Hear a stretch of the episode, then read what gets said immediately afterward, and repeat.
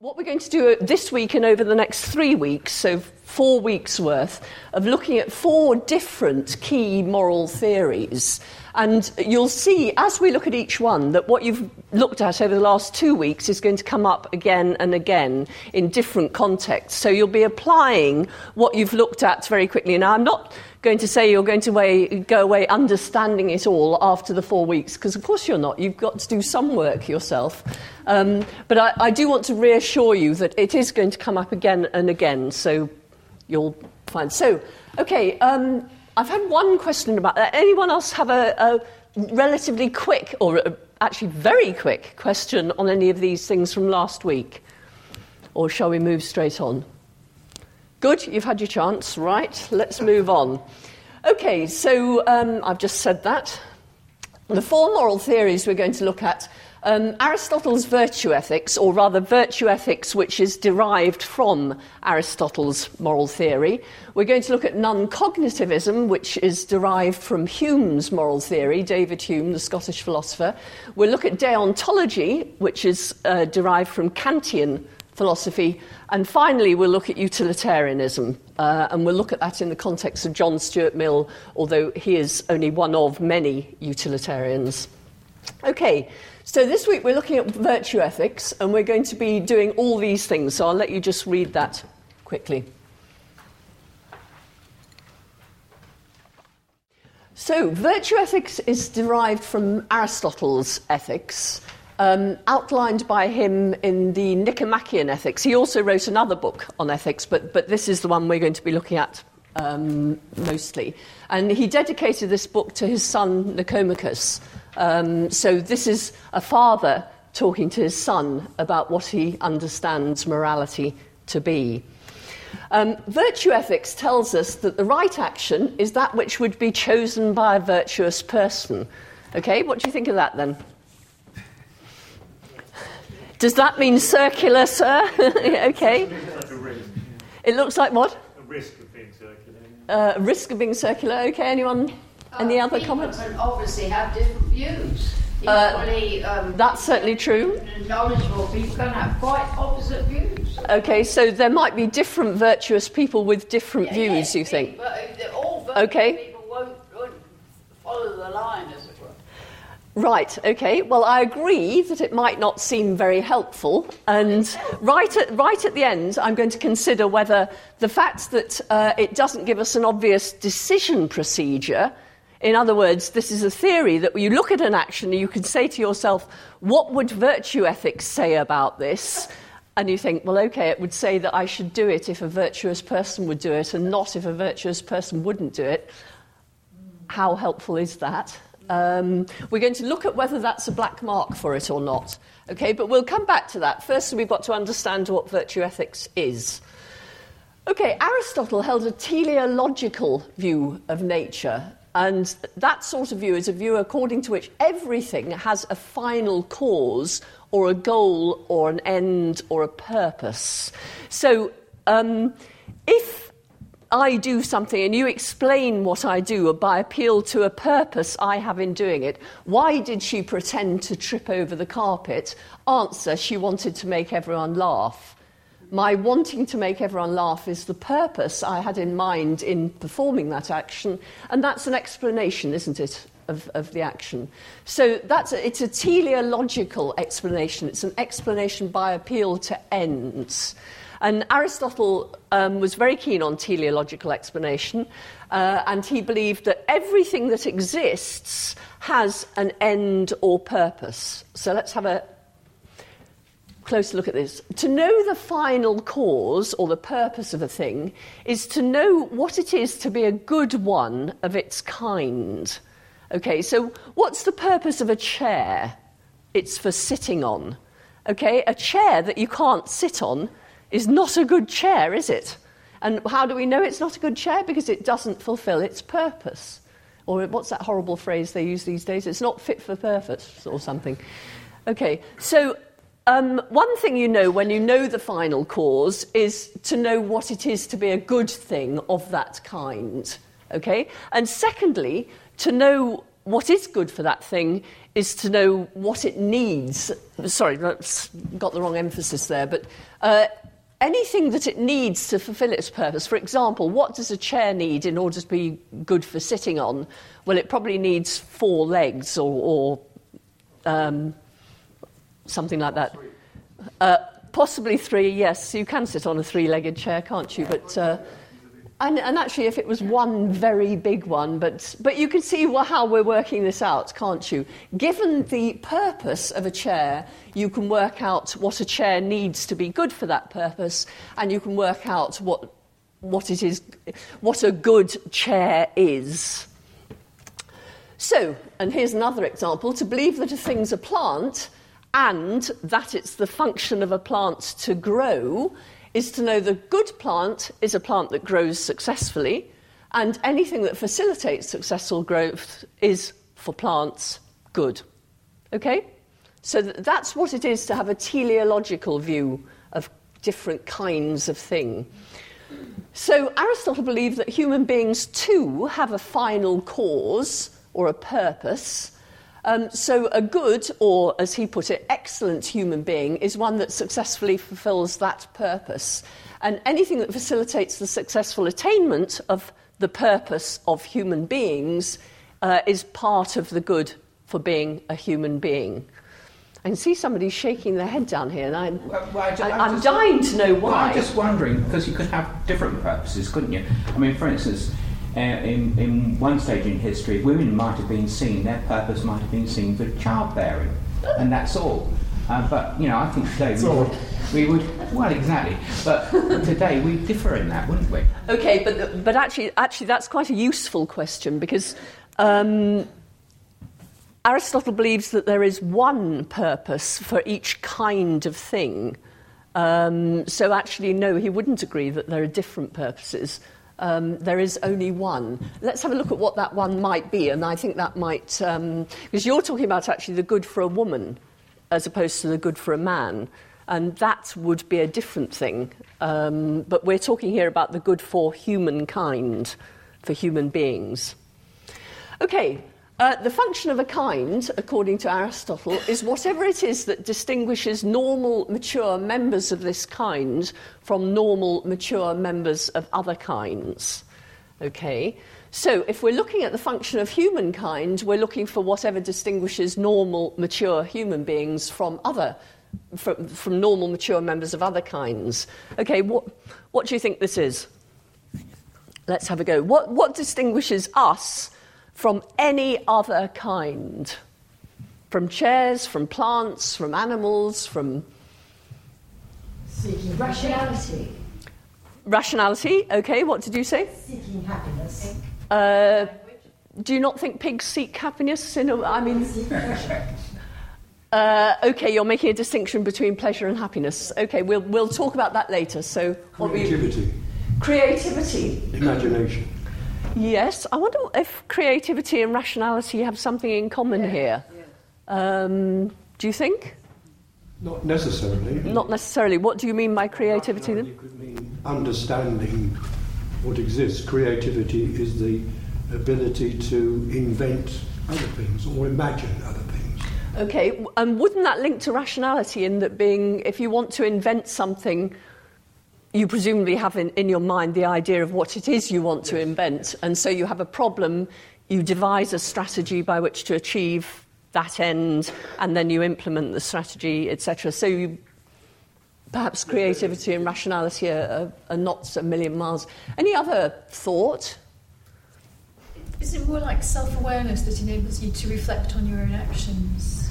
Um, self awareness, that's, that is an interesting one. I mean, again, there are suggestions that there are animals that are both rational, creative, and indeed self aware. But let's have a look at self awareness and the link between that and creativity and rationality. Um, if you're self aware, you're aware of the beliefs you have, aren't you? Um, and being aware of your beliefs, you, you can also be aware of whether these beliefs are true or false. In fact, to be aware of a belief of yours is usually to know what it is for that belief to be true or false, isn't it? And therefore, to be able to recognize when that belief is true or false Um, and again, you're constructing a, a, a picture of the world, of a lot of beliefs that, again, you're looking, checking the consistency of. Um, so again, self-awareness seems to be a necessary condition of rationality, or is it that rationality is a necessary condition of self-awareness? They certainly seem to go together. An ethical view? Sorry. An ethical view. Um, okay, we might think that what distinguishes human beings from other animals is, is that they can be moral agents. Um, I mean, we certainly do think that we don't. Um, well, we used to hang dogs, didn't we, for stealing loaves of breads and things like that, but these days we don't do that because we don't think of animals as um, capable of moral agency. But why is that? Do you remember we, we looked at um, free will last week? We looked at what it is to act intentionally. Do you remember? What, what is it to act intentionally? Can anyone remember? So if I intentionally trip over the carpet, You must have a purpose I, I've got to have an end in mind, haven't I? And a belief that that doing whatever you're doing will, will achieve that. Tripping over the carpet will attain that end. Again, we get a link with rationality. We get a link with having beliefs and being able to perceive rational relations between beliefs. Do you see what I mean? That so rationality, to be rational, is to have beliefs and to see the rational relations between beliefs. Ah, if I believe P and I believe that if P then Q, I must also believe Thank you. And if I believe um, P and Q and I believe not P, what do I, what am I forced to do? Okay. Uh, so I believe if, uh, sorry, P and Q, and I believe, and then I form the belief not P. It's a contradiction. It's a contradiction. So I'm going to have to drop one of those beliefs, aren't I? Because I'm presented, because I see the two beliefs are inconsistent, I, I am forced to see that I've got evidence for error. One or other of those beliefs has got to be wrong, and therefore, rationally, I'm forced to drop one or other, other of them.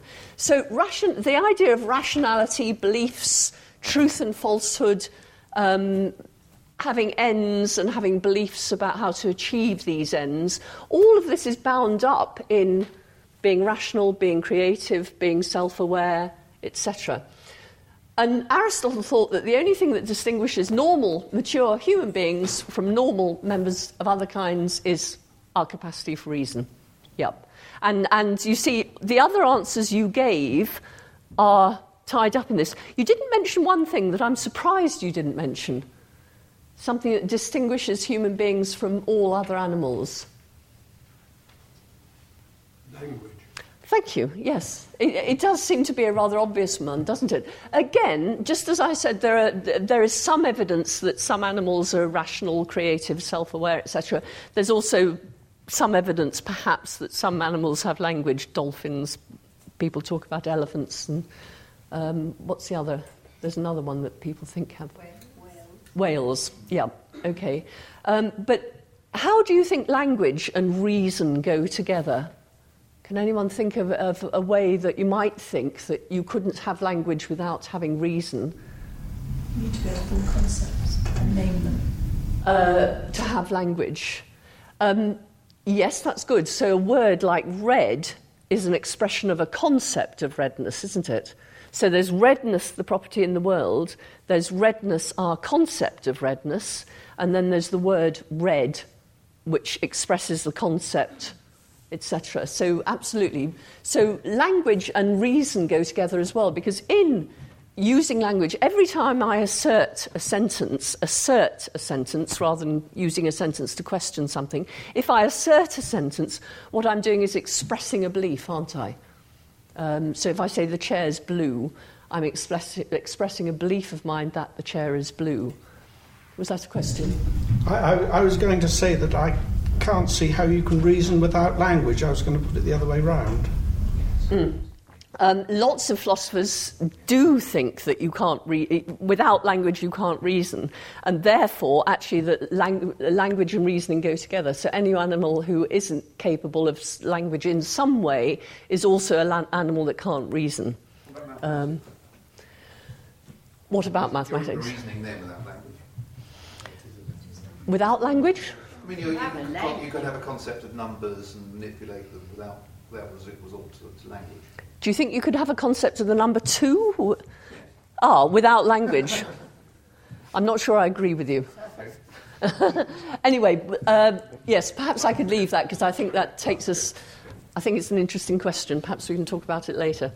Okay, um, so our capacity for reason is what distinguishes us from everyone else, and this, according to Aristotle, is a key to the purpose of the life of a human being. So, um, the purpose of a human being, if Aristotle is right, is successfully to exercise reason. It's not just to exercise reason, because if you go around reasoning badly, um, you're not being a successful human being. But if you successfully exercise reason, um, then you are going to become a successful human being. You are fulfilling your human potential. And Aristotle would call it you're exercising the virtues. So let's have a look at that. Okay, so to be a successful human being is to be to reason successfully, to successfully exercise your capacity for reason. Um, there are two sorts of virtue, according to Aristotle. They're the virtues of the intellect, and there are the moral virtues, or the virtues of character. So, in order to become uh, an excellent human being, you've got to exercise both of these. It's no good exercising one and not the other. And in fact, we'll see later on that Aristotle thought that if you have any virtue, you must have all the virtues. You can't have just, just one virtue. So let's, we'll, but we'll look at that later. Okay, two sorts of virtue. Intellectual virtues include knowledge, so you know things, good judgment, and practical wisdom. In other words, you, you um, in action, you exercise reason well. Um, and uh, the, the important thing about the intellectual virtues, according to Aristotle, is they can be taught. So if you have good parents, parents who, who eh, themselves uh, exercise the intellectual virtues and they do their duty by you, and you have good teachers who do that, you can be taught how to acquire knowledge, how to exercise good judgment, how to be wise in practical matters, and so on. So, all these things can be taught, which is great. Um, but when it comes to the virtues of character, or the moral virtues, which include, and, and only include, there are many more than this, courage, generosity, fair mindedness, self respect, etc., these can't be taught according to Aristotle. All your parents can do. Well, uh, let me ask you, why, why can't they be taught? What can our parents teach us?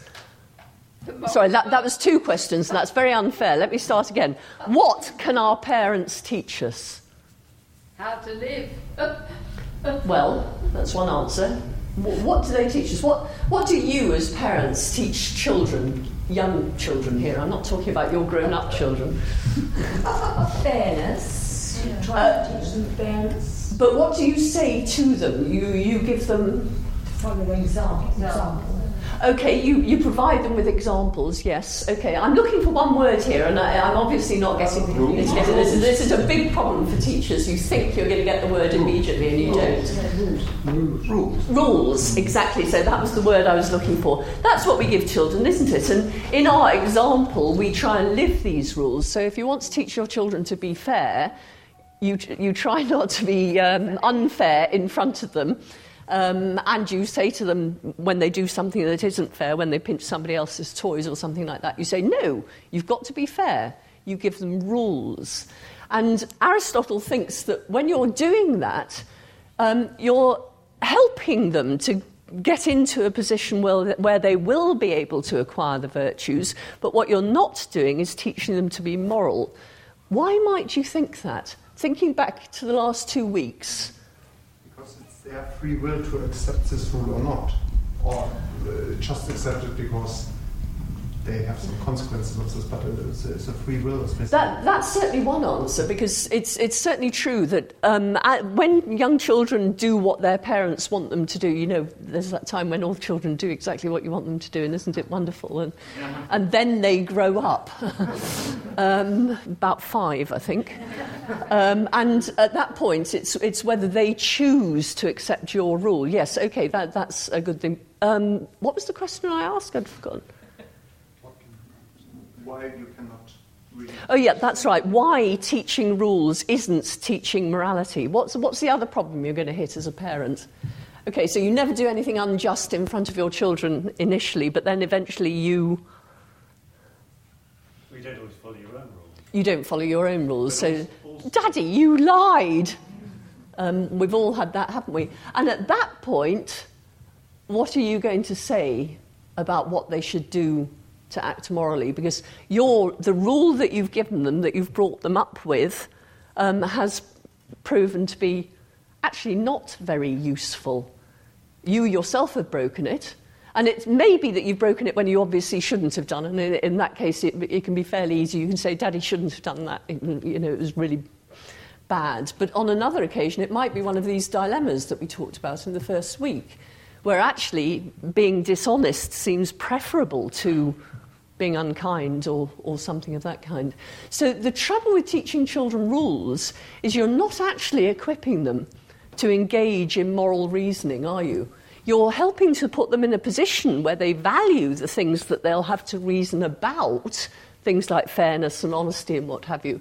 But you're not actually giving, because in telling them to be kind and be honest, you're not giving them any clue how to deal with a situation where you can't be both kind and honest, as in the dilemma that we talked about. So, Aristotle's problem here is that we, we actually can't teach the virtues of character. Every person must acquire them for themselves, partly because they've, they've got to get behind the rules that their parents, they can, they've got to see why honesty, fairness, etc., are important, and they've got to work out what honesty, fairness, etc., are, and how, you know, what it is in a particular situation to be honest, fair, or whatever. So did he not believe that you're born with these? I mean, I got that from the, the Glyn Hughes squashed Aristotle. The squashed version. Yeah, which, which I thought was brilliant. Yes. But I, I think he said It's a lot easier than the. that you're, well, yeah, I couldn't read the translation, is Okay. But, but I thought he said, Aristotle said that some things you are born with, which sort of reasonably sort of ro- raised a flag with me. So, so here you're saying, yeah, they have to be acquired. You, you are not born with the moral virtues, and I'm going to talk about that in a minute, actually, so, so I won't talk about it, it's just here. But it's absolutely true that you're not born with the moral virtues, nor can you be taught them. So somehow we each have to acquire the moral virtues for ourselves, the virtues of character for ourselves. Okay, so no human being, according to Aristotle, can achieve life's purpose without exercising these virtues. If to be a successful human being is to exercise the capacity for reason, that is to acquire both uh, acquire and exercise both the intellectual and the moral virtues. Um, that's what we've got to do before we can achieve our potential. But if we do exercise the virtues in accordance with excellence, um, we'll be satisfying a condition necessary for the achievement of our purpose in life. And um, Aristotle calls our purpose in life what we're aiming to achieve eudaimonia. Okay, that's what we're all after. And this is usually translated happiness, but I'm going to say something about that in a moment. But what's in particular here, I just want to point out that if we acquire and exercise the virtues, and we do it very well, um, we won't necessarily end up um, with eudaimonia. We might still miss it because we'll have satisfied a condition necessary for it, but unfortunately not sufficient. And the reason it's not sufficient is Aristotle says, and I think probably we'll agree with him here, um, you can be as virtuous as you like, but if your family's wiped out in an accident, um, or, or you lose all your money in, the, in a because some bank has stolen it, um, you're not going to end up um, with eudaimonia. So you, you've satisfied a necessary condition, but, but it's not, sadly, a sufficient condition. You also need, Aristotle says, luck, um, and you need a certain amount of money. And we might pour scorn on that, but I think possibly we agree with that. A certain amount of money. Don't need to win the lottery, but enough to pay the bills. Um, eudaimonia is often translated as happiness, but we think of happiness, don't we, as a sort of men- as a mental state. Okay, it's a state we can be in at a time. So it's true of me that either I'm happy or I'm not at a particular time. Is that not right? Okay, so that if we think of happiness as a, as a mental state, then it doesn't capture at all what Aristotle means by eudaimonia. Um, we achieve eudaimonia to Aristotle only if we live a successful life. So it's a life of it, it, for a start, you can only achieve eudaimonia at the end of life. I mean, Aristotle says that we, we aren't. I, am going to sometimes use happy for eudaimonia because it just comes naturally, but if I do, please understand I don't mean the mental state of happiness. Okay, Aristotle says we're, we're not happy till we're dead. So, I mean, Erica thinks that's rubbish, but actually, if you understand what eudaimonia means, you can see that actually at this stage in our lives, we've still got projects that we're engaged in, aren't we? We still don't know whether our projects are going to come to fruition. Our children may be about to get into drugs and sex and rock and roll. Well, they're probably already into drugs, sex, and rock and roll, but they may go down the wrong route and end up selling them or, or, something like that. We don't know yet how our projects are going to turn out. If, if at the end of life, the projects that we've worked on that we've, we've seen as our purpose in life have worked out well. Our marriages have been happy, our, our children have worked out well, our success, careers have been a success, and so on. We can look back on our deathbeds and think, yeah. Okay? Now we've achieved eudaimonia. And, and what's more, it's, it's not just how we feel about our lives. You know, other people will look at our lives and think, yes, that was, that was a good life this person has, has had a successful life. They've fulfilled their potential in life. So, uh, eudaimonia is often um, translated as flourishing. And flourishing is somehow better, I think, than happiness, but it still doesn't quite capture the idea that this is, this is a property of a whole life. It's not the property of you now, it's the property of a whole lifetime. One, two, three, and then we're going on. Would contentment be a better translation? No, I don't think it would, because you could live a contented life, can't you, without living a successful one? I mean, if I. I sometimes think as I drink my wine in the evening and eat my um, pasta or something, this is, this is the life, I'm content. But, the, but if I were to do that every night. But, but, for you, that could be a successful life if that's what you want to achieve. I, I think, well, I, actually, something from John Stuart Mill is quite useful here. Um, if you think about a happy pig and an unhappy Socrates, Mill thinks that it would be better to be an unhappy Socrates than a happy pig because the sort of pleasure that a pig can get which I should imagine is something similar to what I'm getting when I have my wine and my pasta, um, is not enough for the happiness of a human being. Um, because a human being needs to have. I mean, eh, these ends that we. Because the thing is, what a pig can't to do, or at least it's not obvious a pig can do it, is to, to um, set itself a goal, to formulate a strategy by which to achieve that goal, and then to implement the strategy um, which might involve, for example, not acting on some of its desires. If I want to get into that ball gown at the end of two months, then I'm going to have to not eat this cream cake.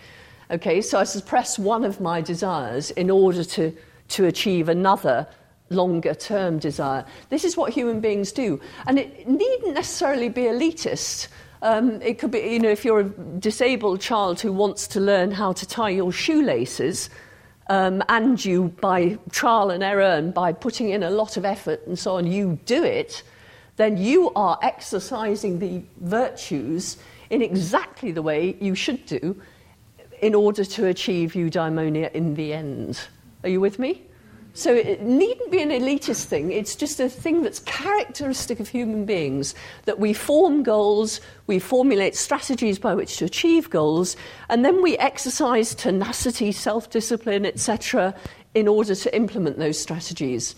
And, and when we do that and we achieve those goals, the, the happiness we feel is not available to a pig, is it? Or at least it seems unlikely. So that's, that's um, I mean, I'm using actually Mill there. This is what Mill was talking about, not what Aristotle was talking about. But, but the idea is if we can see what Aristotle means by exercising the virtues in this way, and see that if over a lifetime we do this, we formulate goals for ourselves and we, and we exercise the virtues of character in achieving those goals, and, and that's going to mean not getting some of the things we want. So we, we set aside some things that we want in order to achieve things that we deem better. Um, then we are on our way to achieving eudaimonia. We're, we're on our way to having a successful life, to living a life in accordance with the reason that makes us human. I've said all this in the ones I'm going to use now. Okay, so you're likely to be happy if you've achieved eudaimonia, but you can be happy without achieving eudaimonia. Okay, you can be happy just because you got a Valentine's card this morning. Okay, um, I've said this already. So, so successfully exercising the virtues is not a sufficient condition of achieving eudaimonia. If your family get wiped out in an accident, um, you're not going to achieve eudaimonia even if you have successfully exercised the virtues. And I've said this as well, so let's move on. So, for Aristotle, a virtuous person, and do you remember we said um, um, virtue ethics says that the virtuous act, the right action, is the action that's performed or would be chosen by a virtuous person. So, we're getting more of a feel now for what a virtuous person is. A virtuous person is a person who exercises the virtues, both intellectual and moral, in accordance with excellence, and they're on their way to achieving eudaimonia. Uh, and this helps us see why he also says that the right action in any given situation is that that would be chosen by a virtuous person. Let's have a closer look at this. A virtuous person is one who knows what's right, does what's right, and does it for the right reason. Okay, let's have a look at this more closely.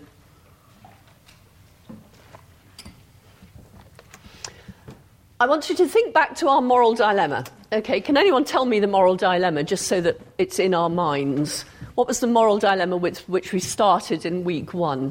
Do you remember? The choice between being kind but telling a lie or telling the truth and touching somebody's Okay, and what was the situation in which we had that choice? What do you think of my hair? That's right. A friend of ours has been to the hairdresser. She comes back and she says, it might be a he, of course. Sorry, I realised that I was in danger of being sexist there. They come back from the hairdresser and they say, What do you think? And you think, Yuck. Okay, and the problem you've got is should I be kind? Should I be honest? Um, Okay, so the virtuous person in this situation um, would only need to be in the situation in order to see, and I've put see in um, because obviously we don't mean seeing by perception, we mean see intellectually here. And, and of course, in, being in the situation, they would know all sorts of things that we don't know now because we've just got a very abstract situation here. But um, imagine if, if this is uh, first time you've seen your pal smile for six months. That pushes you in one direction, doesn't it? Um, or let's think of something that would push you in the other direction. Um, let's say that you know she's going to meet this hot date um, tonight that she's really hoping to impress, and, and you know that he's going to loathe this, or she. okay, so um, each, the more you know about the situation, the more you're, you're able to see what the right thing is to do, is the thought of it. And anyway, the virtuous person would, in a situation, know what to do. That's what the thought is, anyway. And such a person, knowing which action is right, is always going to perform it. So we all, well, I do anyway, perhaps you don't, but we all know what it's like to believe that we should tell the truth in this situation and then find ourselves not telling the truth. What, whatever the situation is in this case, the virtuous person knows what the right action is and would, knowing it, always perform it. So if telling the truth is right in this situation, we're not saying it is, but if telling the truth is right in this situation, he would tell the truth. He wouldn't give in to moral cowardice Now, I'm sure you've never done that, but, um, but no, no, no, I can see you all shaking your head. But you know what it's like when you think, well, no, you don't, okay, but I do. You, you think, oh, I ought to tell the truth here, but if I do, I'm going to get myself into trouble here, and you don't tell the truth. You put your own comfort, if you like, before doing the right thing. Well, virtuous person people don't do this. Okay, they, they do the right thing. And um, they also do the right thing for the right reason. If telling the truth is the right thing to do, they tell it because it's the right thing to do, not because they gave in to a moment's spite. Okay? So you, you can imagine your friend comes in and says, What do you think? And, and you think, I really ought to tell them the truth. And actually, I'm dying to tell them the truth after that thing she said to me last week. you know, no, I don't think it looks nice at all the virtuous person wouldn't do that because they would, do the, they would see what was right, they would do what was right, and they'd do it because it's right, not for any other reason. So if, um, if it's right to be kind, they would, do, they would be kind because being kind was the right thing to do rather than because they were giving into moral cowardice. You with me? So, so doing something for the right reason is as important as, as actually doing the right thing. So, to understand this is to see that exercising the virtues, uh, this is very important because um, if you think that the end in life is eudaimonia and the way to achieve this end is to exercise the virtues, you might think, okay, I really want eudaimonia, therefore I'm going to exercise the virtues in order to achieve eudaimonia. Can you see that would be missing the point entirely? Um, because actually, if you're using, um, if you're being kind as a means to the goal of your own happiness, then what have you not done? Okay, you, you may have done the right thing, but you haven't done it for the right reason. And the fact you haven't done it for the right reason means you're not virtuous, which means you're not going to get there anyway, are you? So it's, it's pointless. Um, so you're completely missing the point if you see exercising the virtues as a means to the achievement of eudaimonia. Um, I want you to note that Aristotle is a realist about right and wrong, about moral action. He believes that there is an action that's right, but that we are only acting rightly if we perform that right action for the right reason. So he distinguishes a right action from a right or a moral action, if you like, from a moral agent, a person who's acting morally. So the person, if in a situation uh, it's right to tell the truth, and you tell the truth, okay, you're performing the right action, but you may not yourself be acting virtuously. Because if you're telling the truth for the wrong reason, then you may be performing the right action, but you're doing it for the wrong reason, and you are not yourself to be praised for this. See, see again what I mean? So there's a difference between being the right action or performing the right action and actually being morally right yourself. Aristotle is presupposing, though, that you know what the right action is in all this argument. I mean, if you if you well, he's not presupposing. He's he's saying that you wouldn't be a virtuous person unless you knew. But if you take the the question of dropping the atomic bomb at the end of the Second World War. I don't know, even to this day, whether it was the right action or not. So, what do we know about him? Ah. no, sorry. Yeah, uh, I, I'm sure there are some. But if you were in a situation where you actually had to make that decision, you would make that if you were a virtuous person. Actually, let me come to that at the end because do you remember I, talk, I said that we're going to talk about whether this is a, right, a good decision procedure at the end. So perhaps we'll, we'll come back to that question rather than answer it here. For this virtual person, uh, dilemma doesn't exist at all.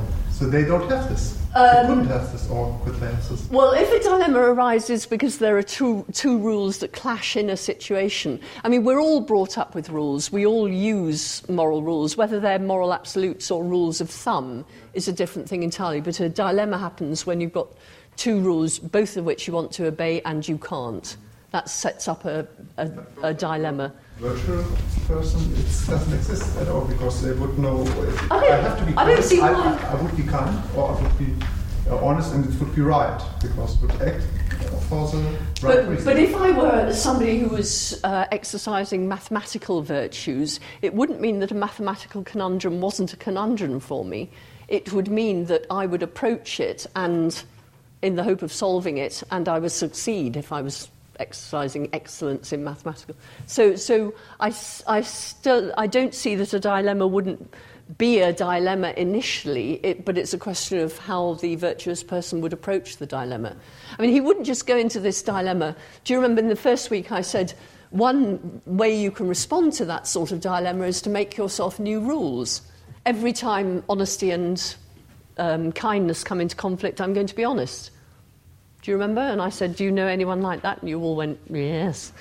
And, and sometimes you might say, if kindness and honesty come into conflict, I'm always going to be kind. And we all know people like that too, don't we? So the virtuous person would go into a dilemma, see the dilemma, and he wouldn't respond thus. Um, okay, he wouldn't make himself more rules that, that are going to lead him into. So I, I don't think I agree that it wouldn't be a dilemma, just that he would be better equipped to, to solve it. Um, Do you think um, Aristotle um, overplays reason? For instance, um, uh, well, actually, can, um, yeah, sure. can I stop you there and, and put that question to the end because that's quite a major one, and also we'll be looking at that over the next couple of weeks as well. But but it's, it's absolutely true that reason is com- absolutely central to Aristotle's moral theory. Next week we're going to look at a theory which takes reason right out of the centre stage. So, so I'd like to answer your question next week if, that, if that's all right. Okay, so there is an action that's right, but we are only right if we perform that action for the right reason. We can perform the right action and not be acting morally. Um, did-ah.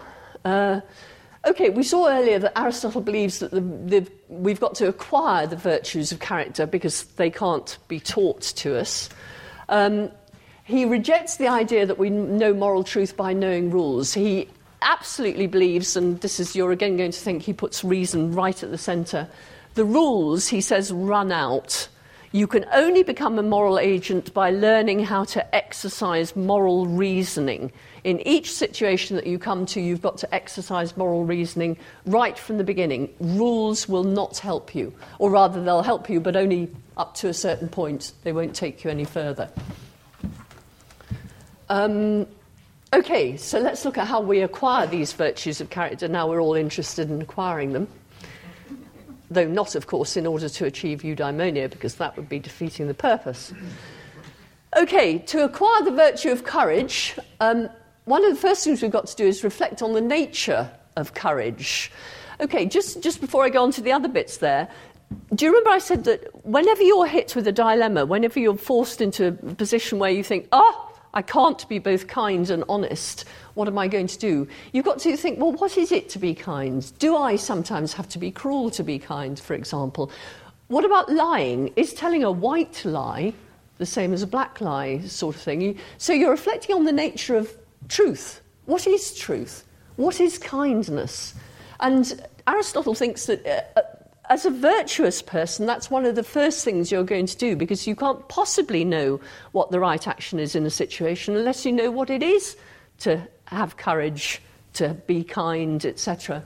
So, um, what we're going to understand is that the courageous person is going to avoid vi- vices of both rash- rashness and cowardice. Okay? The um, right action is the golden mean. You'll have heard this used in connection with Aristotle. So here's rashness. This is the person who never feels fear. He doesn't really need courage. He just goes out there and, and gets himself, you know, he sees somebody beating somebody up in the street and he goes straight in and pulls them apart and doesn't even think about what might happen to him. Okay, is that courage or, or is that rashness? And then there's the other person who sees what's happening and skulks around the corner and thinks, I probably should intervene here, but I'm not going to. Um, to be courageous, you've got to go somewhere in between those two things. You don't want to be rash, you don't want to be cowardly. You want to have just the right amount of courage. Um, and for each of us, that might involve something different. So um, maybe Joan is um, a very rash person, okay, and John uh, tends to cowardice. Sorry, okay. So when you're thinking about how to be courageous, you've got to take into account where you're coming from. So if you know of yourself that you have a tendency to, to be rash, then you've got to guard against that rash aspect of your character in order to achieve the golden mean. And if you know that you have a tendency to cowardice, you, you know that you've got to fight against that to achieve the golden mean. So the, um, in order to acquire the virtue of courage, or indeed any other um, virtue, um, you've got to know the virtue itself, what courage is, what the two vices are that it's in between, and you've also got to know yourself. If you don't know yourself, you're not going to acquire the virtues. Um, so, to acquire the virtue of courage, you've also got to get into the habit of acting courageously. Um, I mean, actually, this, this is, it's quite good with a lie. We all, well, again, I keep saying we all know, but perhaps you don't. I've got to give you that. Um, the first lie is, is quite difficult. Second one's a bit easier. Third one's even easier. Um, the next thing you know, actually lying is second nature. Um, we can get into the habit of being dishonest. And what we've got to do if we want to acquire the virtues is to get into the habit of being honest. So, this is why Aristotle says you're not born with a virtue. You may be born with a tendency to be courageous um, or a tendency to be honest, but it, it doesn't guarantee that you're going to get the virtue of courage. Somebody who might, who's born strong, born with the potential for being an athlete, um, is not necessarily going to become an athlete, are they? Because if they grow up lazy and fat, they don't eat the right things, they don't exercise, they don't look after themselves, they don't actually fulfill the potential with which they were born, do they? They don't become athletic because they've allowed themselves to become flabby and lazy. And in the same way, uh, we can get morally flabby. So, the, the thing about having a tendency to be um, honest, let's say, is that if you're doing it just from instinct, there's no real guarantee you're going to do it when it becomes difficult to do it. Do you see what I mean?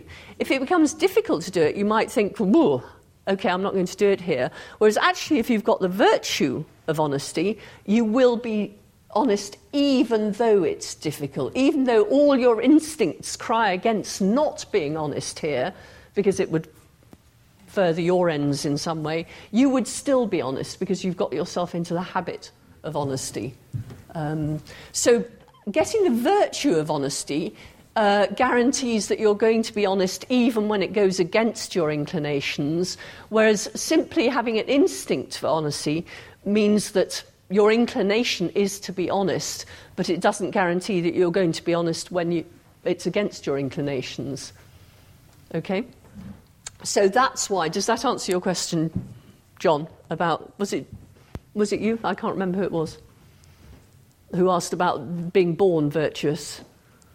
Well, it's not like I mentioned Okay, yeah. that's the answer. That, that's why we're not born virtuous. We may be born. I mean, it's very nice to be born with a tendency. It's easier to acquire the virtue of honesty if we're born with a tendency to honest, honesty. But if, if all we have is a tendency, an instinct to be honest, that's not the virtue of honesty.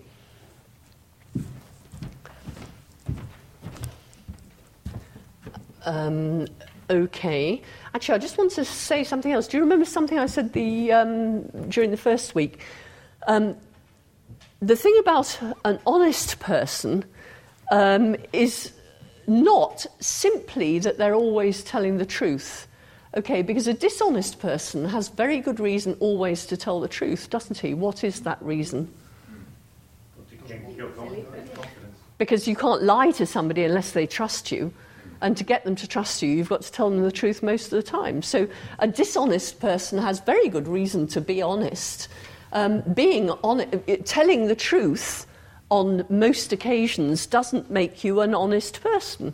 Because if you're dishonest, you're holding yourself ready to tell a lie as soon as it um, is good for you, sort of thing. So simply telling the truth doesn't distinguish an honest person from a dishonest person. The honest person is in the habit of telling the truth, tells the truth because it's the right thing to do, and so on, not because they want people to trust them. So, okay, to have the virtue of courage is to understand the nature of courage, it's to be consistently courageous, and always to be courageous for the right reason. No pressure there then. Um, Aristotle says two things about virtue that we might find odd. Um, he thinks that the virtues are unified, that you can't have one without having them all. Okay, so you can't be um, courageous without being honest um, and kind. Why do you think he might say that? I mean, isn't it obviously wrong? Can't you have a, a courageous burglar? Yes, oh yes. Well, Erica thinks you can. Okay, what, what do the rest of you think? Daring, you know, enterprising. Mm. hey, I mean, cat burglars have got to have some courage, don't they, to, to climb up and. Um, In fact, I mean, they take to burglary simply because it's more exciting. okay. But they'd be exercising courage for the wrong reason. Uh, okay, they'd be exercising. Yes, they wouldn't be performing the courageous act because it's the courageous thing to do. That's certainly true. Okay, any, any other thought on that?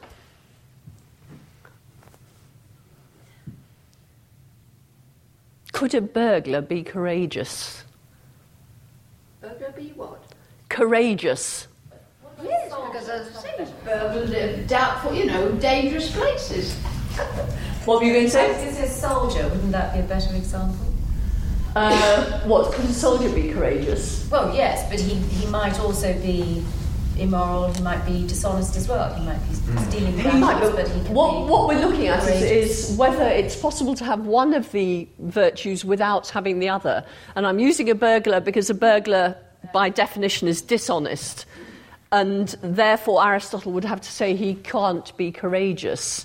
And, and so it looks as if a courageous burglar is a, is a counterexample to Aristotle. Are you with me? Did I, did I misunderstand your point? No, okay. But if the burglar, while carrying out the burglary, noticed that the house was on fire and carried the householder out through the flames and saved their life, then they might have achieved virtue. Okay, okay. Do, do we think we've got a courageous burglar, though, when he. he No, because you wouldn't be a burglar then. You'd be changed from being a burglar to being a, a rescuer. oh, no, well, no, I don't think it quite works like that. He'd be a burglar and a rescuer, or a rescuer and a burglar, wouldn't he? Well, let, okay, let me ask you do, do you think someone who chooses to um, make a living by burglary is somebody who is manifesting courage in life? Or, or is there something immediately lacking in courage um, in deciding to become a burglar? We don't know. You said that we have to know.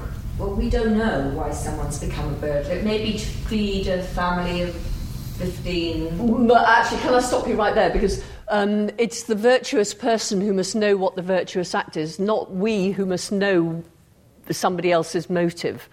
Um, so, so that bit of we don't know there doesn't. Well, okay, let, let's say that he needs to feed a family of 15, okay, and he chooses to do so by engaging in burglary. Okay, is, is that the. Is that the correct. Okay, well, do we think so? Is being courageous a, a selfless act, and a burglar is not being selfless? Um, actually, that puts us into another thought about the universe. Can you be courageous and selfish? Because that would imply that if you can't, sorry, what would it imply? I've lost, lost my train of thought there. But yeah, I'm sure you can work it out.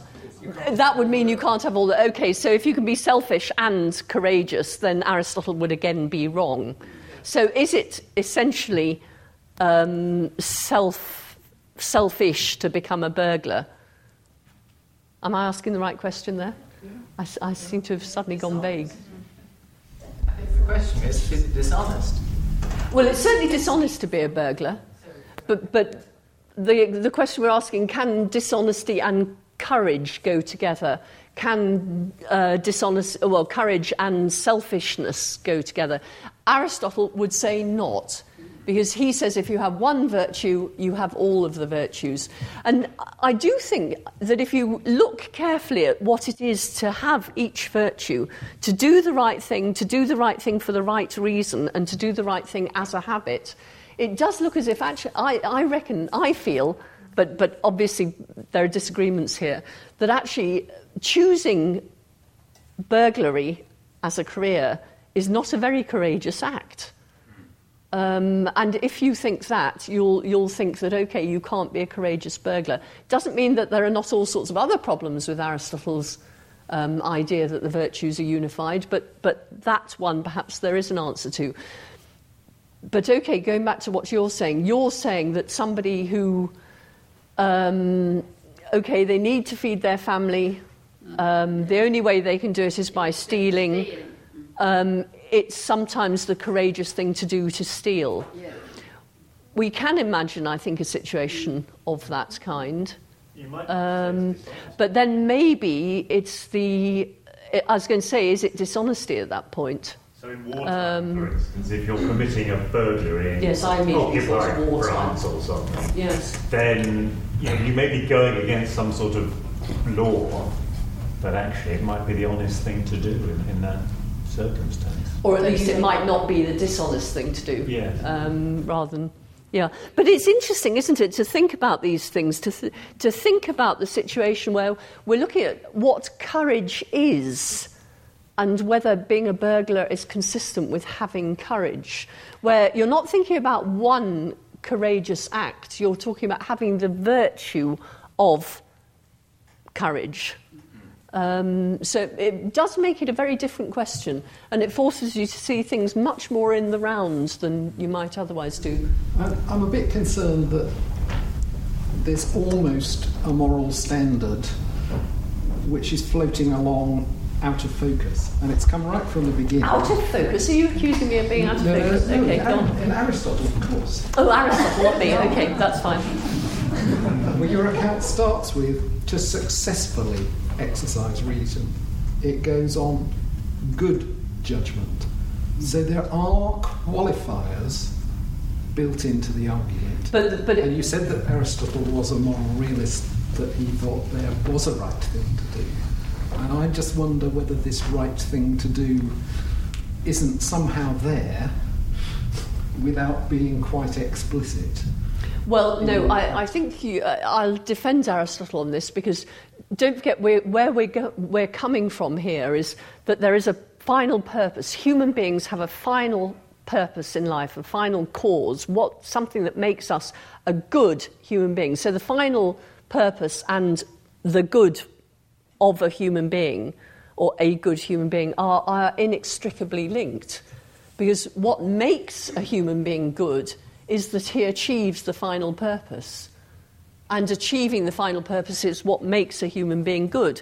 And if, in order to achieve that final purpose, we've got to, the, we've got to fulfill our function, which is to exercise the virtues, it's no good exercising the virtues badly, because that's not going to achieve our end. We've got to achieve the virtues excellently, because that will achieve the ends. Do you see what I mean? I, I, I don't think he can be accused of arguing in a circular here, circle here. Is another qualifier. Well, I know it is, but, but why is there a problem So with... how do we know what's excellent? We don't. We have to exercise our own reason Um, as best we can in difficult circumstances. I think maybe this does. What are, you, what are you wanting to have here? A rule? Well, or a, I- do you want something? Do you want me to say, okay, and exercising the virtues excellently is doing this, this, this, this, this? In other words, I'm going to give you a, a manual, uh, um, uh, one of those things you put under your computer to stop it, give you a manual on how to act morally. Aristotle says you can't do that. The only way you can act morally is, is to exercise reason in each particular case. And the only way you'll do it well is by acquiring these virtues. Aristotle's very unforgiving, though, isn't he? You've already suggested. Well, actually, it's virtuous to be forgiving, so no, I don't think. If, if we're assuming that Aristotle is, is himself virtuous, he It's the one virtue he doesn't have. But you, you don't get the impression from Aristotle try, fail, try again, fail better. You know, you don't. No, that, that's so unfair. no, don't forget that what we're doing here is, is we're trying to give you a, um, a procedure to follow by which to acquire virtue. I mean, uh, what Aristotle is saying is if you do all these things, you will acquire virtue, uh, and you will. All things being equal, if you're lucky and so on, achieve eudaimonia. Uh, he's, he's not saying you know, you're going to do it first time. He says it has to be acquired. You have to get into habits. If, if, and unfortunately, if your parents didn't help you, if your teachers didn't help you, it's going to be more difficult for you. So, so there's a very, it would be a completely different thing to, to then, if I were going to say to you, mm, sorry, let me start again. I could do two things. One is I could tell you what Aristotle says that you should do to acquire virtue. The other thing is I could um, adopt with you the uh, situation of coach, where I'm actually trying to encourage you through the acquisition of a virtue. Now, I think if I'm doing the latter, I'm going to be saying, come on, I've forgotten your name. Julia. Come on, Julia, you know, Judith, uh, Judith sorry, Judith, you, you you know, I, I heard you tell that lie then. Why did you do that? And you'll say, well, I didn't quite have the courage to. And I'll say, okay, well, look, look, let's put that behind you. You've got to acquire the habit of virtue. So, do you see that coaching would be a completely different thing from writing down what it is you need? Um, so, I don't, I don't think we need to say that Aristotle, because I do think forgiveness is also a virtue, and therefore, if he were unforgiving, he would lack virtue himself. And of course, actually, none of this says that Aristotle was a virtuous person, does it? All he's doing is writing down what. I mean, it's difficult to think that he would not be a virtuous person if he can do this, but might be wrong.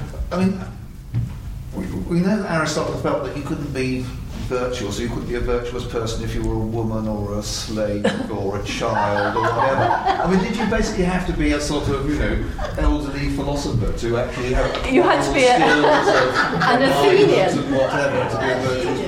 Um, you're right. He did think that women wouldn't, women weren't rational um, in the way a man was, and therefore couldn't acquire virtue or eudaimonia, etc. Um, but actually, I think that we can sort of say Aristotle was a creature of his time. I, I forgive him for that. I, I think that were he around today, he might change his mind. But anyway, he did definitely say that. And he also said that slaves weren't um, rational. Uh, and that slaves also couldn't achieve eudaimonia. But of course, you might think that that is true. H- how could you f- fulfill life's purpose if, if you weren't free to make your own choices? Um, it wouldn't be anything against the slave, but he did think. I mean, maybe that's also why he thought women couldn't acquire it, because they weren't free to make their own decisions. But no, he, he did. uh, And actually, the, the group of people he thought satisfied the condition of, of being rational was a very, very much smaller group than we would apply it to. But, uh, but I think we can take what he's saying about what rationality is and just know that we apply it rather more widely. What about the mentally impaired? Would he have included them? Um, you're asking me questions that I can't answer because that's an historical question. I don't know. But let me tell you what, what I would think if I were doing this. I mentioned earlier somebody tying a shoelace. You know, if, if a mentally impaired, impaired person is still capable of forming plans, forming strategies by which to achieve those plans, and exercising the, the virtues of character in the implementation of those plans, then why not? I, I don't see why that isn't a, an exercise of reason, of virtue, in exactly the same way it would be for you, just at a lower level because there isn't the capacity there. I Just uh, being judgmental about you know worthy plans. If if your plan is just to have a new colour for your mobile phone, you know, and you work towards that end, and then there's another colour for another mobile phone. Do we still Ah. consider? This is, this is a very good question because actually, the worthiness of ends and the worthiness of means by which to achieve your ends, when we talk about Kant, we'll talk about the difference between those th- two things. Because actually, if all your ends are unworthy, but you achieve those, you, you formulate strategies by which to achieve those ends and you exercise the virtues in implementing those strategies, are you a virtuous person? Surely you wouldn't be. There must surely be something about the, the um, choosing the right goals. Mm. So if you decide to be a burglar, you've got a problem immediately, haven't you? Um, because you, this is not a worthy goal. I mean, the person who steals because their children are starving, this is not a person whose end in life is to become the best burglar he possibly can is it? So, so there would be a difference. So perhaps actually we're coming back to your claim about the, the person stealing because he had children in, in a different way, because his, his end would be completely different. But these are really interesting questions, aren't they? Um, I mean, if uh, I'm no uh, Aristotle scholar, um, I, I like to think about what he says, but when you ask me specific questions about what he says, I'm going to send you to, to the reading list. And you can find out for yourself what he says. Okay, um, the other th- another thing he says is that possession of virtue means that you're not even tempted not to do the virtuous thing. This is an interesting question as well. Um, imagine two Mother Teresas. Okay, there's one Mother Teresa. I'm going to have to change this example because nobody under 20 has heard of Mother Teresa. Um, there's one Mother Teresa who, who's always wanted to dance in red silk and go to nightclubs and have everyone, everyone tell her she's beautiful and so on. Uh, and she thinks, no, this isn't right. I'd really like to do this, but this is not what I should do. Um, I'm going to look after the poor. And then there's another Mother Teresa who's n- not even tempted by the red silk, looks at the red silk and it, she's just oblivious to it. All she wants to do is look after the poor. Which Mother Teresa is more virtuous? The one who resisted temptation. Okay, you think it's the one. So you think it's more virtuous to be tempted and to resist it rather than to not be tempted in. Rather than not to be temp- tempted in the first place. Um, how, how do people feel about that? Is Aristotle right about that? Straw poll. Is he right? It's better not to be tempted at all? Okay, you think you think. Oscar Wilde says uh, he's got a nice observation. He says, uh, "I can resist everything but temptation." Yeah. Oh, I thought you were going to come out with the other, the other one, which was um, no, it was May Mae West or somebody said. Um, oh, what did she say? Come on, help me. No one can remember. It was something to do with uh, of two temptations. I would no, I no, I can't remember. Sorry, I'll see if I can look it up for next week. But okay, who thinks that Aristotle is right? That it's more virtuous not to be tempted than to be tempted and to overcome temptation?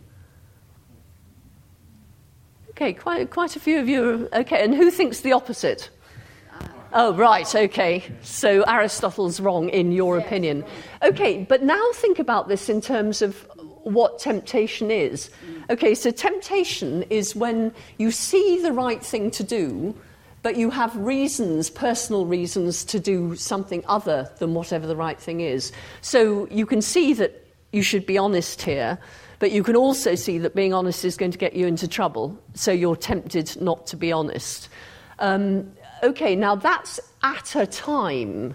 Okay, but remember, the, the honest person, according to Aristotle, the person with the virtue of honesty, is someone who's formed the habit of of being honest, even when inclinations are, are moving him in a different direction.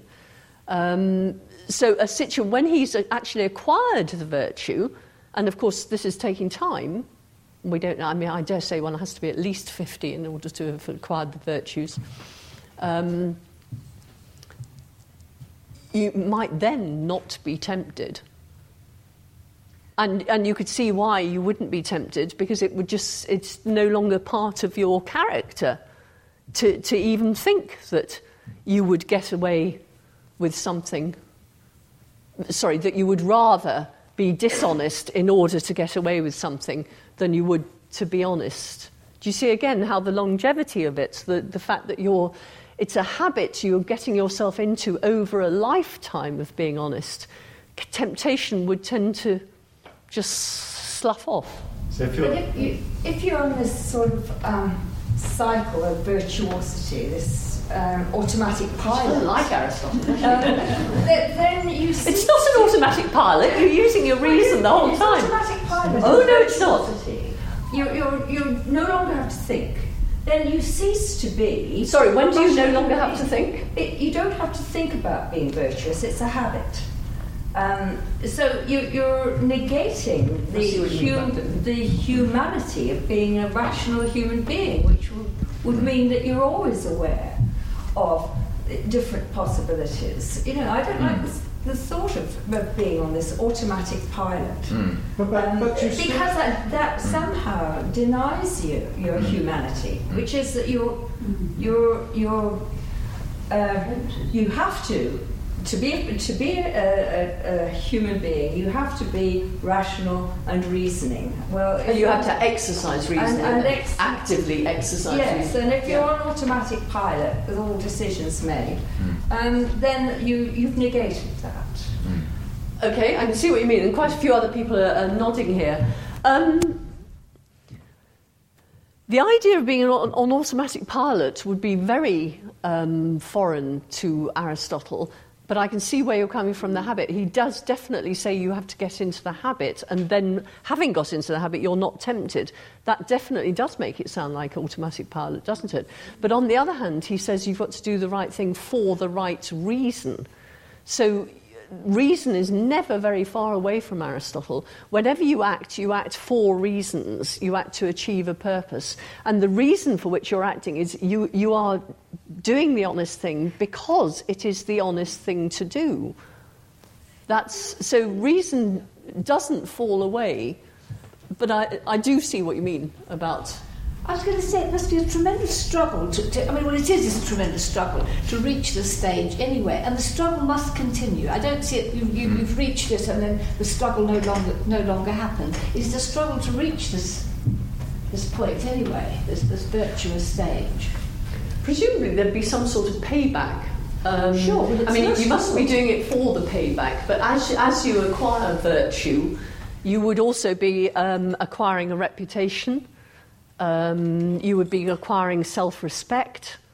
Um, you'd be acquiring all sorts of good things that, okay, you're not doing it in order to achieve those good things, but willy nilly, those good things would come.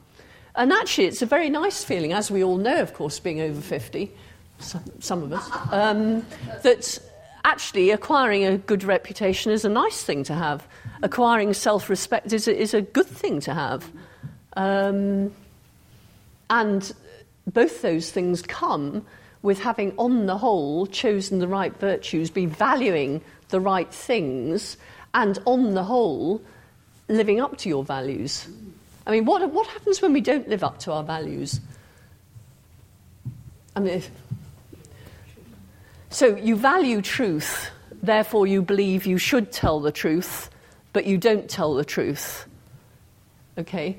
Wh- What's going to happen? You're going to feel guilty, you're going to feel ashamed. You're okay, and that, of course, takes away from your self respect, doesn't it?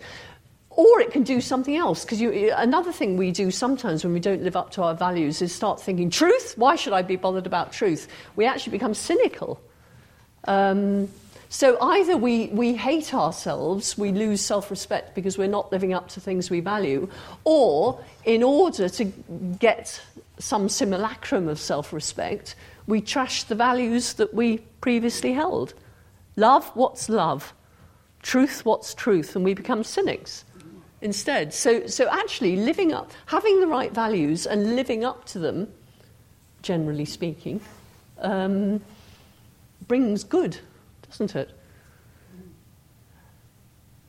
Rather than just making us sort of rule bound. What was the word you used? Automatic pilots. Let's carry on. Okay, Aristotle believes that our characters are in our own hands. We choose to become or not to become virtuous. So Aristotle very definitely believes in free will. And he doesn't think that our characters are set, that we're born as the people we are. Aristotle believes, very importantly, that there are two things, for human beings, there are two things. There are where we are and where we ought to be, or where we believe we ought to be. And to get from one to the other, we exercise the virtues. So we know that we're given to cowardice and we want to become courageous. And we know that in order to become courageous from our position of tendency to cowardice, we've got to do this, this, this, and this. So you're using the intellectual virtues in, in setting out your strategy, and then you're using the virtues of character in order to get to your goal. Uh, but he thinks that you're doing that by your own free will. You can become morally flabby if you choose, if you decide to take the easy option instead of uh, exercising tenacity or whatever. Um, and if you become at 50, let's say, you don't know what courage is, you don't act courageously, um, and you don't see courage as a reason, the fact that something's courageous as a reason to do something, you're actually culpable. Do you see what I mean? It's not that you have um, somehow sadly you've been brought up, even if you have been brought up badly, you have been offered enough opportunities in your life to acquire the, the um, virtues of courage. Okay, Erica disagrees with that, and I'm sure many other people do. But Aristotle believes that our characters are in our own hands. If we make the right decision at each decision point, we will acquire virtue. If we make the wrong decision at each decision point, we won't. So we don't get there in a minute. It takes us a long time to get there, but we will. Where we get to is a function of the choices that we make on the route. It's not anyone else's fault if we become morally flabby, it's our own fault. Oh, you're all going to go away, aren't you? Thinking, oh, I got to. Right. Um, so let's look at the claim that Aristotle's ethics doesn't generate a decision procedure, that it doesn't tell us how to act. All it says is that the right action is the action that would be f- performed by the virtuous person. What is Aristotle actually telling us here? To exercise judgment. That we've got to go away and become virtuous people, haven't we? Um, and once we do, we, we will ourselves know what the virtuous act is. But of course, we've got to acquire this. This is, this is not going to come easily. Um, his only advice to us before or when we're on the way to acquiring our virtues is that if we want to know how to act, we should look to the actions of a virtuous person. Okay, but that's actually what we all do, isn't it? Isn't this what you do whenever you, you have in your own life a bit of a moral dilemma? You're not sure how to act. You could do this, you could do that. You can see the arguments for both. You're not sure which one you should do. And we're talking moral here rather than prudence or something. Um, I bet all of us would go and seek the advice of someone whose advice we respect. So we may be wrong, we may think they're virtuous and they're not, but we, we seek the advice of somebody we respect. And um, to the extent we do that, we're actually we're acting on exactly what Aristotle would say. And even the government does this. I'm faced with a controversial issue, um, let's say whether um, embryos have the moral status of human beings or whether we should engage in therapeutic cloning or something like that. What does it do? It sets up a committee of the great and good and it appoints a philosopher, of course, um, to, to chair it. And says to Mary Warnock, okay, ask all these virtuous people what they think, and then together come to a series of recommendations, and that will be the right action. That'll be what, what we should do. So even the government goes in for a, a rather Aristotelian decision procedure when faced with a dilemma, when faced with a con- controversial um, issue. Um, but of course, we're looking to these exemplars. Every time we do ask for the advice of somebody we respect, what we've got to do is not take that advice just unthinkingly, We don't just do. I mean, actually, have you ever given advice to somebody who's then gone off and acted on your advice and then turned around and blamed you for it because it didn't go well? And they've got that wrong, haven't they? Because what should you do when somebody gives you advice? Go away and think about it. Go away and think about it. Put it into your decision procedure as, as a bit of advice, but then make, you have to make your own decision. And when you act, it's your responsibility for what you choose to do. It's not theirs. If they, I mean, they didn't. If they told you to go and jump over a cliff, would you do so? Right. So Aristotle believes that moral beliefs are true or false. Okay. So if we go back to our first session, are moral statements true or false? He thinks yes. Therefore, he thinks there are moral facts. Okay, there's something that makes moral beliefs true or false. He doesn't, on the other hand, think that there are moral rules, or rather, of course, he accepts there are moral rules, but he doesn't think that that's where morality lies. That to be a moral agent, what you've got to do is find out what the right rules are and follow them. He doesn't think there is a manual for, for being moral. Um, he, he thinks we can acquire moral knowledge. Okay, so do you remember in the second uh, week we looked at whether there is such thing as moral knowledge, what it is to acquire moral knowledge. Um, and Aristotle has a. He thinks that the virtuous person in a situation will somehow see what the right thing to do is. Um, his capacity for reason will enable him to reason to what the right action will be. And finally, he thinks we're free to choose our actions. And you might just ask yourself, and of course, these are not words that meant anything to Aristotle. You know, he said, if you'd said to Aristotle, Are you a token absolutist? he would have said, Eh? um, and we might, how does he actually explain what it is that a virtuous person is doing when in a situation they see what it is to act morally. So lots of questions still about Aristotle, and there may be all sorts of things you, you disagree with about Aristotle, but all we need you to do is, is feel that you've got some grip on what his theory was. And here, as usual, are a list of questions for you to think about if you want to think about Aristotle. Um, so, what is the golden mean? Why does Aristotle think it's important? Okay, I did talk about that, but you might need to go away and think a bit about that. But that question will get you thinking about that bit of it. So, these questions are just there to stimulate your own reflection. And finally, here's the reading for next week.